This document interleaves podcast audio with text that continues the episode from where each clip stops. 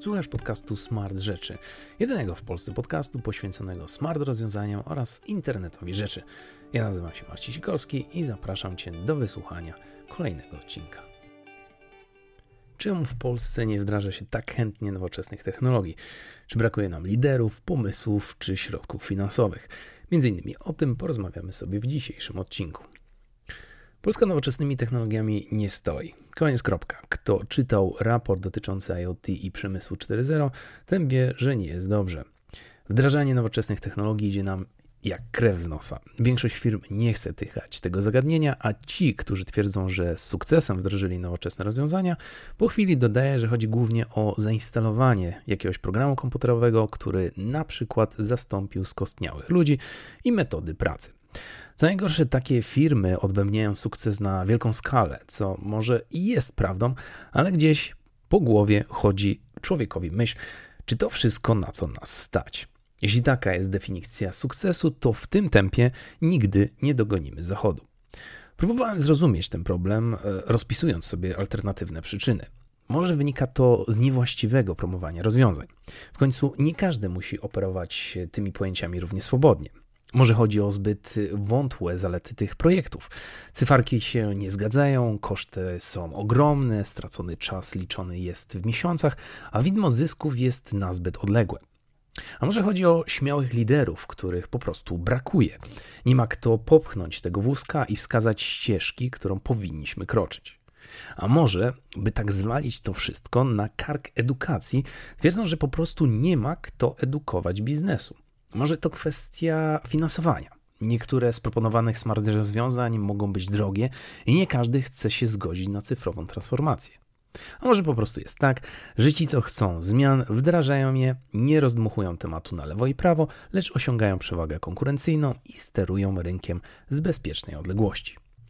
Takie gdybanie jest dobre na polityczne debaty, zmierzające tak naprawdę donikąd. Ja jednak uznałem, że najlepiej będzie, jeśli zapytam bezpośrednio biznes. Firmy, które deklarują gotowość do wdrażania IoT.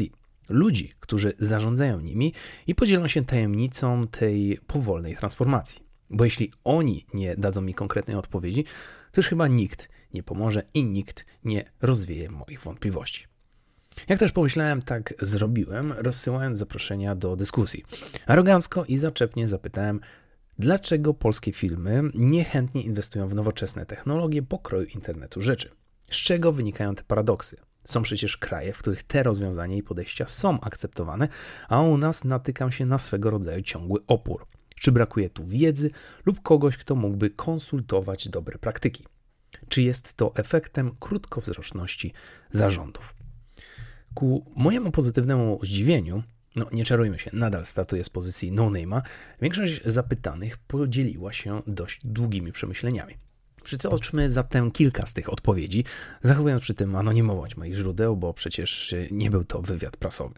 Pierwsze źródło twierdzi, że ogólnie zgadza się z postawioną przeze mnie tezą, że polskie firmy mało inwestują w nowe technologie pokroju, załóżmy AI, nie zgadza się natomiast ze stwierdzeniem, że wynika to z krótkowzroczności firm. Jego zdaniem powody są dużo inne niż mogłoby się zdawać. Po pierwsze, brak środków na tego typu inwestycje. Proszę zwrócić uwagę na fakt, skąd firmy obecnie mogą pozyskiwać środki na inwestycje. Giełda w Warszawie spadła na margines. Obecnie więcej firm jest ściąganych z parkietu niż na nim debiutuje, mimo że na świecie mieliśmy jeden z lepszych i dłuższych okresów hossy.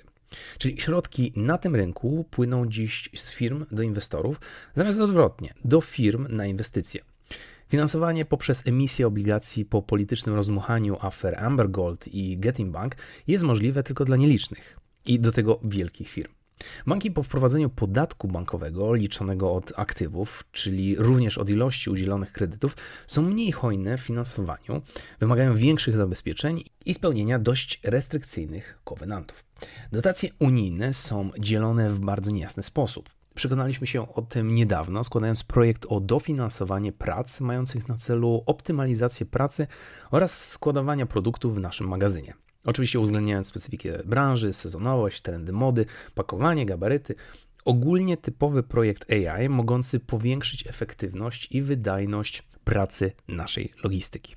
Został odrzucony w pierwszym etapie bez podania nam konkretnych przyczyn, a nawet możliwości zaprezentowania go przez nasz zespół przed komisją. Mniejszym i średnim firmom pozostają środki własne, wypracowane zyski i środki od inwestorów prywatnych, a tych w Polsce nie ma za dużo i siłą rzeczy muszą być inwestowane w najbardziej priorytetowe i najszybciej zwracające się obszary, typu zakup surowców, towarów handlowych, rozbudowę sił wytwórczych, marketing, czyli podtrzymanie życia i podstawowego rozwoju firmy.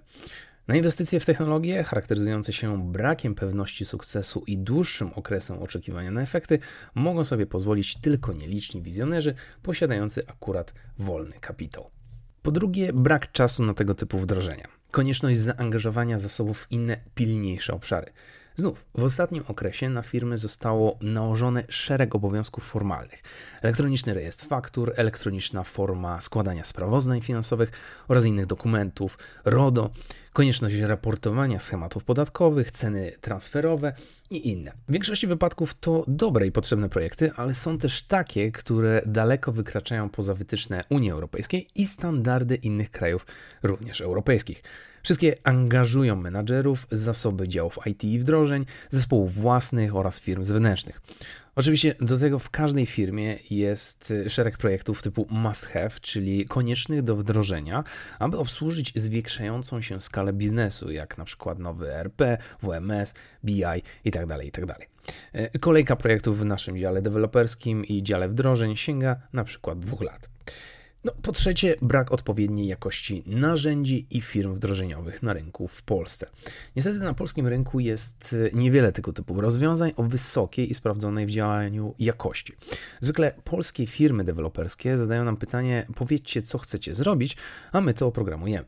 Na świecie raczej takie rozwiązania powstają e, w zewnętrznych firmach deweloperskich, które potem przychodzą do potencjalnych klientów, użytkowników rozwiązania no, z propozycją wdrożymy Wam takie narzędzie, które po skustomizowaniu spowoduje takie wymierne korzyści, a zapłacicie nam na przykład w formie licencji. Można oczywiście sięgać po takie światowe rozwiązania, ale trzeba się wówczas liczyć z koniecznością wdrożenia bez wsparcia lokalnych firm wdrożeniowych. No bo firma ma swoje działy wdrożeniowe tylko w najbardziej rozwiniętych krajach, na największych rynkach oraz kosztami liczonymi w euro, co też powoduje, że przy skali działania polskich firm często takie wdrożenia są po prostu nieopłacalne. Po czwarte, niepewność co do koniunktury i rozwoju rynku w Polsce oraz potencjalnych nowych obciążeń. Jeśli wzrost gospodarczy oparty jest głównie na konsumpcji, to każdy rozsądnie myślący przedsiębiorca zastanawia się, jak będzie wyglądał rynek podczas kryzysu, kiedy konsumpcja siłą rzeczy spadnie. Wszyscy mają w pamięci, jak trudno było na rynku podczas poprzedniego spowolnienia w latach 2009-2010, e, mimo że w tamtym okresie wzrost opierał się o inwestycje i eksport, które przecież spadają mniej i wolniej w czasie kryzysu niż konsumpcja wewnętrzna. Już dziś firmy muszą przecież sfinansować wzrost wynagrodzeń i innych kosztów pracy, nie tylko wynikający ze wzrostu płacy minimalnej, obciążenia wynikające z PPK czy PPE, wzrost czynszów, finansowania zapasów, inwestycji oraz innych zasobów opartych o rosnące ceny dolara i euro, czy też wzrost cen energii i paliw płynnych. To też powoduje, że zyski firm maleją nawet przy rosnących przychodach, a budżet i cash flow coraz trudniej spiąć. I gdzie tutaj miejsce na tego typu inwestycje? No i po piąte, zbyt mała skala i lokalność działania powoduje, że wdrożenie tego typu technologii, które przecież wymaga dużej ilości środków i czasu na wdrożenie, bywa nieopłacalna albo zwróci się dopiero po wielu, wielu latach. Polskie firmy, e, aby wdrażać nowe technologie, oprócz środków finansowych, zasobów ludzkich i większej dostępności technologii, potrzebują większej skali działania. Aby koszty projektu można było rozłożyć na przykład na 300 milionów potencjalnych klientów w Unii Europejskiej, a nie tylko 30 milionów średnio zamożnych Polaków.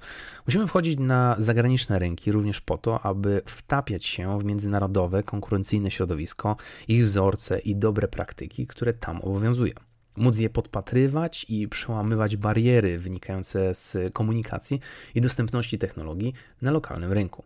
Czy to wszystkie problemy? Wręcz przeciwnie. Kolejne źródła podały mi swoją wizję otaczającej ich rzeczywistości. Na przykład, z mojej strony powiem, że skupiamy się przede wszystkim na szukaniu rozwiązań z obszaru customer care i powiązanych software'owych, które pomogą lepiej obsługiwać klientów. Myślę, że trzeba o tym dużo rozmawiać i to na wszystkich szczeblach i we wszystkich miejscach. Tyle tylko, że wsparcie administracji, czyli dofinansowanie konsultacji przedwdrożeniowych, otworzy oczy przedsiębiorców i pozwoli na odważniejsze projekty. Niestety jest tak, jak pan opisał: duży opór, brak odwagi, brak wsparcia państwa i chyba najważniejsze krótkowzroczność biznesowa. Są również opinie że jest źle, ale nie dlatego, że rozmawiamy o zbyt zaawansowanych technologiach, ale dlatego, że każda technologia, usługa i serwis, która ma zostać wprowadzona w polskich firmach, skazana jest z góry na porażkę. Jak usłyszałem, to nie tylko dotyczy internetu rzeczy. Ale nawet tak prostej rzeczy jak chmura. Oczywiście nie wszystko nadaje się, żeby przesuwać do chmury, ale niektóre usługi, niektóre aplikacje już jak najbardziej. A dzieje się to niestety bardzo, bardzo powoli. Według mnie najważniejsze przyczyny to kolejność przypadkowa, regulacje w niektórych sektorach, na przykład KNF w bankowości, które de facto blokują rozwój niektórych technologii rozwiązań. Brak wiedzy u decydentów. Stąd wynika na przykład absurdalne pytanie o bezpieczeństwo danych poza swoją serwerownią. Ponownie brak wiedzy, ale wiedzy związanej z rozumieniem podstawowych procesów zachodzących na rynku i możliwości, jakie mogą przynieść takie rozwiązania jak IoT, jak chmura czy jak sztuczna inteligencja. Do tego błędnie rozumiane poczucie własnej wartości przez szefów IT. No bo generalnie tym czują się ważniejsi, im więcej mruga im lampek w ich e, serwerowni, niezależnie od tego, czy ma to sens, czy nie, jak za tym, jaka za tym stoi tak naprawdę wartość. No i naturalny u ludzi strach przed czymś nowym i wyjściem ze strefy komfortu. Nie mówiąc już o tym, że od kilku lat dochodzi jeszcze kwestia polityczna. No i taki dziwny twór jak OCHK. Bo przecież e, po co korzystać z gotowych i rozwiniętych technologii, skoro można zrobić w jeden rok lepszą, no i narodową. Dla niewtajemniczonych OCHK to nie skrót od y, obszar chronionego krajobrazu, ale swojski twór zwany chmurą krajową, który świadczy usługi z obszaru cloud computing. Poza tym powracał jak bumerang temat związany z klientem, właściwie jego brakiem w Polsce. Mistycznym nie wiadomo kim, komu można by zaoferować takie smart rozwiązania. Jak usłyszałem, odnoszę się nie tylko do IoT, ale generalnie do nowych technologii typu nowoczesne sensory, e, różnych parametrów czy optoelektronika, etc. Z innowacjami i nowymi technologiami jest tak, że na owe rozwiązania musi być popyt. I tutaj mamy dwa źródła problemu: i producent, i klient. Spotkałem się już z zespołami na polskich uczelniach i firmami, które nie chcą słuchać klienta i jego potrzeb. Uważają, że ich rozwiązanie jest super innowacyjne i nic nie będą w nim zmieniać. Wielokrotnie spotykam się także z tym, że rozwiązania innowacyjnych firm nie przewidują pełnej współpracy ze sprzętem już działającym u klienta, bo przecież kto by zwracał uwagę na stosowane protokoły, na spójność oprogramowania i tym podobne. Z drugiej strony mamy klienta, Osobiście wyznaję filozofię jak w pewnym kabarecie: nasz klient, nasz plan. Niestety czasem mogą się trafić uparte jednostki, które przecież nie potrzebują wodotrysków, bądź uważają, że oferowana technologia jest po prostu za droga. Obniżenie kosztów to znowu obniżenie funkcjonalności i znowu mamy kolejne problemy. No, no poza tym, wydaje się, że jest jeszcze jeden aspekt, mianowicie ludzie decyzyjni nie ufają tym rozwiązaniom.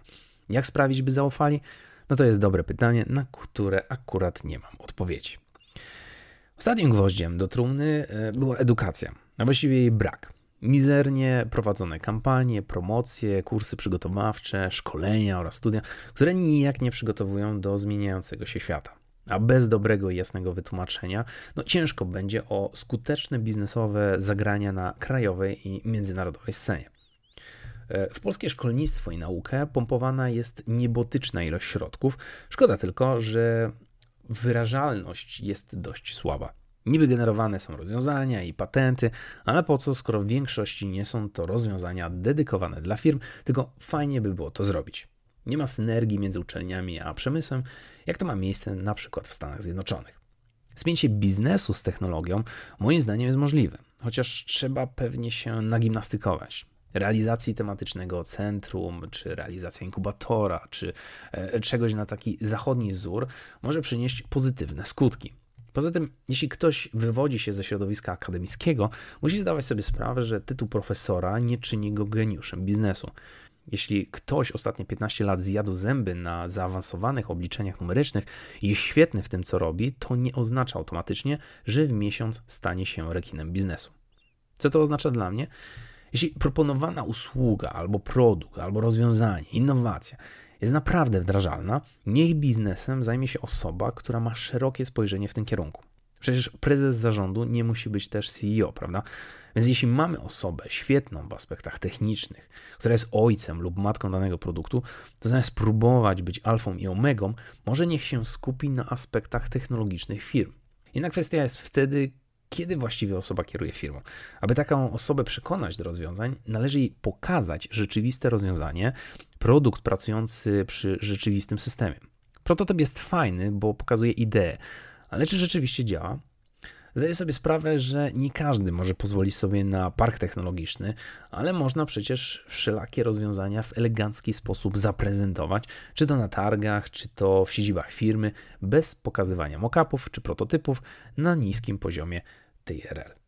TRL to skrót od Technology Readiness Levels, czyli e, poziom dojrzałości technologicznej zaproponowanej w danym projekcie.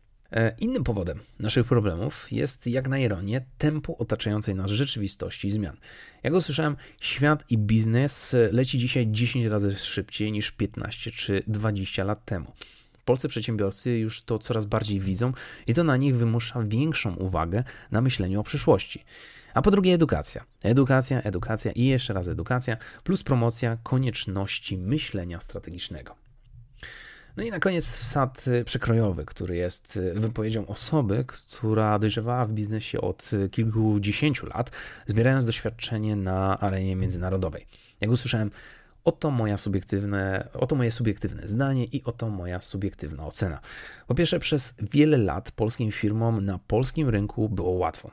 Duży, lokalny rynek z dynamicznie rosnącym popytem, a polskie firmy miały istotną przewagę kosztową to znaczy niższe koszty manpower. To już jednak nie wróci. Po drugie, w Polsce bardzo się liczy strategia tu i teraz. Nie bardzo się patrzyło na biznes z punktu widzenia strategicznego, to znaczy perspektywa kilku lat, a top level management miał zawsze presję na bieżące wyniki. Zarządzanie strategiczne nie było jednak zbyt mocną stroną polskich menadżerów. Niestety. Po trzecie, struktura polskiego biznesu. Duże korporacje. Polskie to na ogół spółki z udziałem Skarbu Państwa de facto pod pieczą polityków. Międzynarodowe. Polskie operacje to raczej oddziały. A sektor SME na ogół family business, czyli właściwie 50-60 plus, track record z lat 90. i początku XXI wieku. A co gorsza, często risk aversive. Wielu z nich nie chciało i nie chce inwestować w innowacje i nie zmienią swojego zdania już nigdy. Temu wszystkiemu nie sprzyjała e, polityka innowacyjności państwa, obecne działania w celu budowy ekosystemu innowacji, czyli granty, finansowanie startupów i tym podobne, są fragmentaryczne. Chyba nie mają pomysłu, jak zrobić ekosystem dostosowany do XXI wieku, potencjału i pozycji Polski. Jeśli chodzi o przemysł 4.0, to jest ciekawie, bo to brak tu pomysłu, jak państwo mogłoby wspomóc rozwój takich rozwiązań, a w biznesie nie ma doświadczeń w innowacyjności, ani też doświadczeń i chęci do działania w modelu cooperation, gdzie konkurenci rynkowi wspólnie rozwijają i testują rozwiązania innowacyjne. Okazuje się zatem, że to nie jest tak, że polskie firmy są leniwe, a zarządy niechętne. Z tych wszystkich wypowiedzi wylewa się swego rodzaju gorycz, w której słychać związane ręce. Mało się da i mało można. Do tego pojawia się syndrom małego dziecka. Inni już mają takie zabawki, my też byśmy chcieli. Podczas gdy tak naprawdę brakuje nam podstaw, gruntu na tego typu inwestycje, biznesowego przygotowania czy szczegółowej wiedzy popartej udanymi projektami. Nie twierdzę również, że e, nic się nie dzieje na polskim rynku, bo przecież coś tam w kuluarach można przeczytać, coś można zobaczyć lub coś można dotknąć. Sęk w tym, że chciałbym, aby działo się to na szeroką skalę. Może, jeśli będę dostatecznie uparty, przyjdzie taki dzień, gdy osiągnę swój cel. No a póki co pozostaje mi jedynie badać dalej i próbować naprawiać już istniejące problemy. Mam nadzieję, że spodobał Ci się dzisiejszy temat. Jeśli masz jakiekolwiek pytania lub wątpliwości, zapraszam do kontaktu na adres kontakt małpa.smartrzeczy.pl. Po więcej materiałów zapraszam na stronę smartrzeczy.pl, a ja, jak zawsze, zachęcam Cię do wysłuchania kolejnego odcinka. Do usłyszenia.